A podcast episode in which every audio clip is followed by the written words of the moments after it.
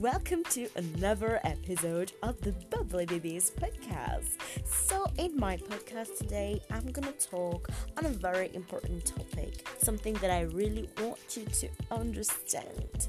It's high time you know your worth, baby. Stop, stop, stop letting people treating you as trash, as a piece of shit no, it's high time for you to stand up for yourself and not be a doormat. Standing up for yourself sounds like a fairly straightforward act wherein you know who you are, set limits on who and what you'll tolerate. And also, it's picking up battles and starting no wars. But when current consensus blares that you must stand your ground or make yourself great again, what does standing up for yourself look like? So, in this podcast, I'm gonna tell you everything about it. So, let's check it all out. And yes, I've just caught a flu, so my voice is not so great. But I hope you genuinely enjoy it and don't forget to share it with your friends.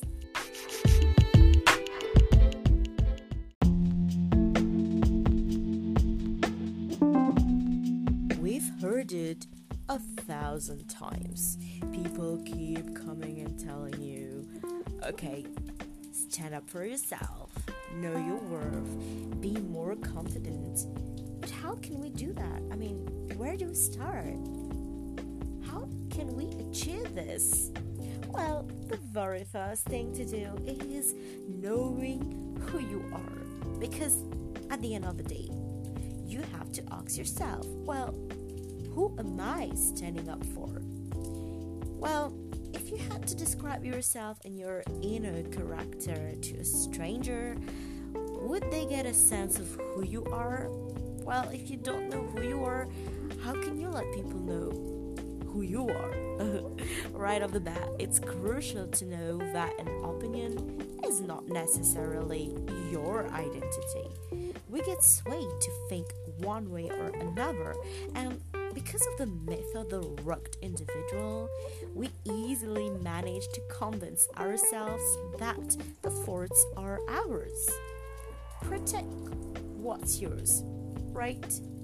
Except quite often, our own opinions don't sit well with ourselves. Isn't it foolish standing up for a facade?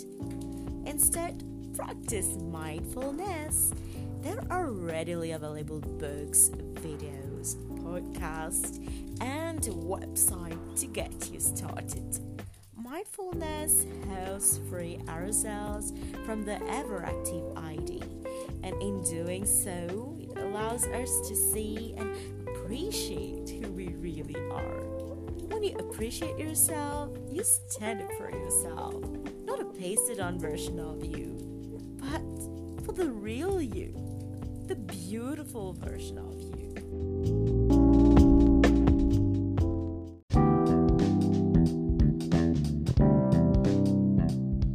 And set limits and boundaries.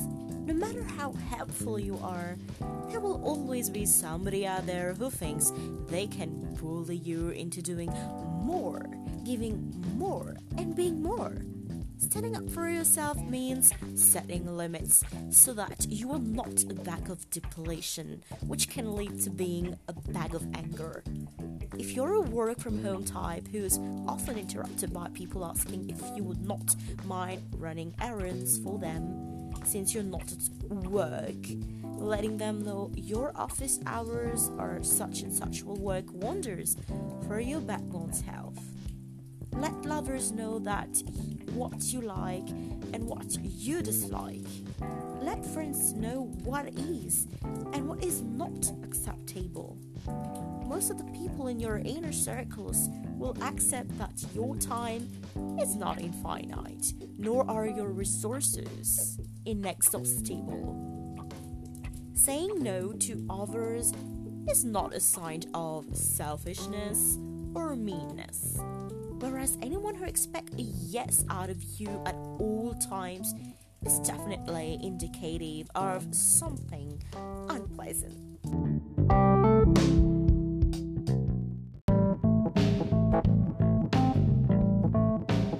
And yes, practice, practice, practice. As in all things, the more you do it, the better you get at it. Like the saying goes, practice makes perfect. Well, standing up for yourself is no different. It's even helpful to start at the source, which is you.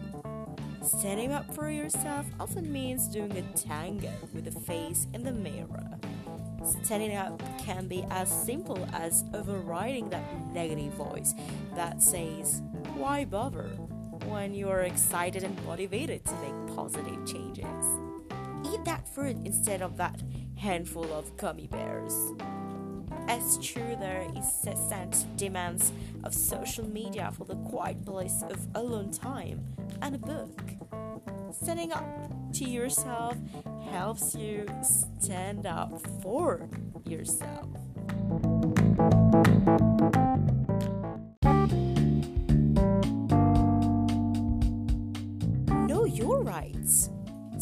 Countries unfathomably define rights as both fashion statements, what's in, what's hot, what's couture, we'll clarify this by saying your human rights. You have the right to be respected. Recognize that. You have the right to be cared for and loved. Recognize that as well. You have the right to understanding and empathy. You have the right to fail, the right to succeed. You have your right to silence. You were born with the right to bliss. We could go on and on. No one has the right to treat you badly. No one has the right to harm you. No one, I repeat, no one should seek to contain, own, or otherwise neglect you. We are human. None of us more human than another. Beware those who live their lives as if being a fist is a badge of honor.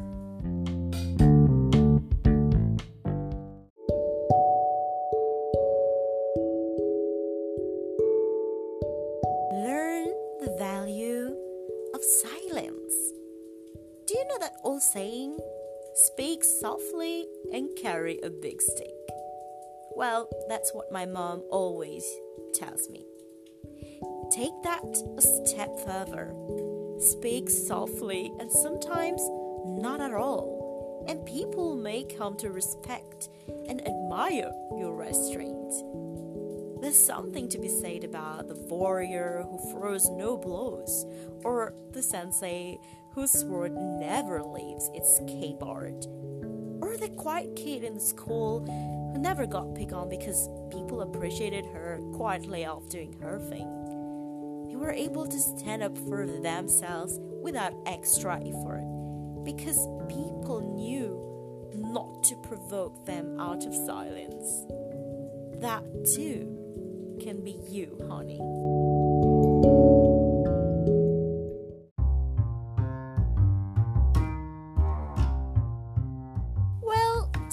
Up for yourself can actually be as simple as literally standing up straight.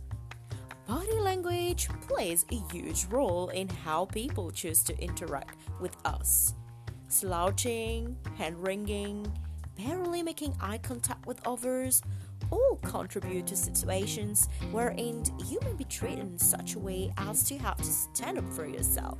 The good thing about body language is that these are habitual responses, not ingrained. You can train yourself out of them to present as much more confident, resolute you.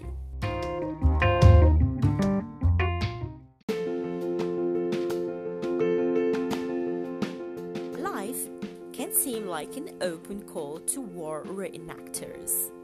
Everyone is fighting either an old war or someone else's war. Not every interaction is one where your fortitude is being called into question. those who feel they must incessantly defend either themselves or a position they have latched onto might think they are being assertive when in reality they are just plain jerks. So don't be a jerk. Don't feel the need to jump to your feet, explain, pontificate, refuse, or just beat at every opportunity. You will come off as insecure when you imagine you're direct. And you'll come up insufferable when you feel you have scored a personal point. Defensiveness is not appealing. No matter how much it may want to dress itself up as standing up for itself, offensiveness is doubly ugly.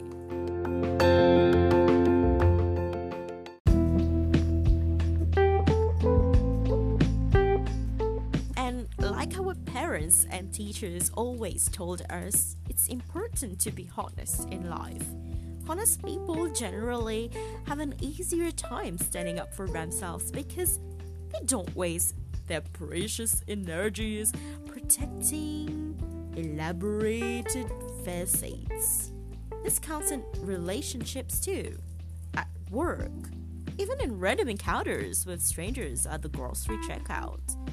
If you're honest in your beliefs and approach to the world, standing up for yourself is simply a matter of stating X, Y, and leaving others to do it with what they will.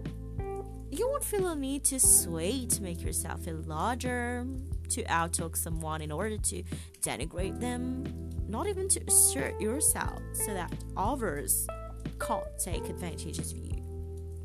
As with a silent person, you will find that under honesty's umbrella, you don't come up against a lot of instances where people decide to use their whims as a means to knock you down.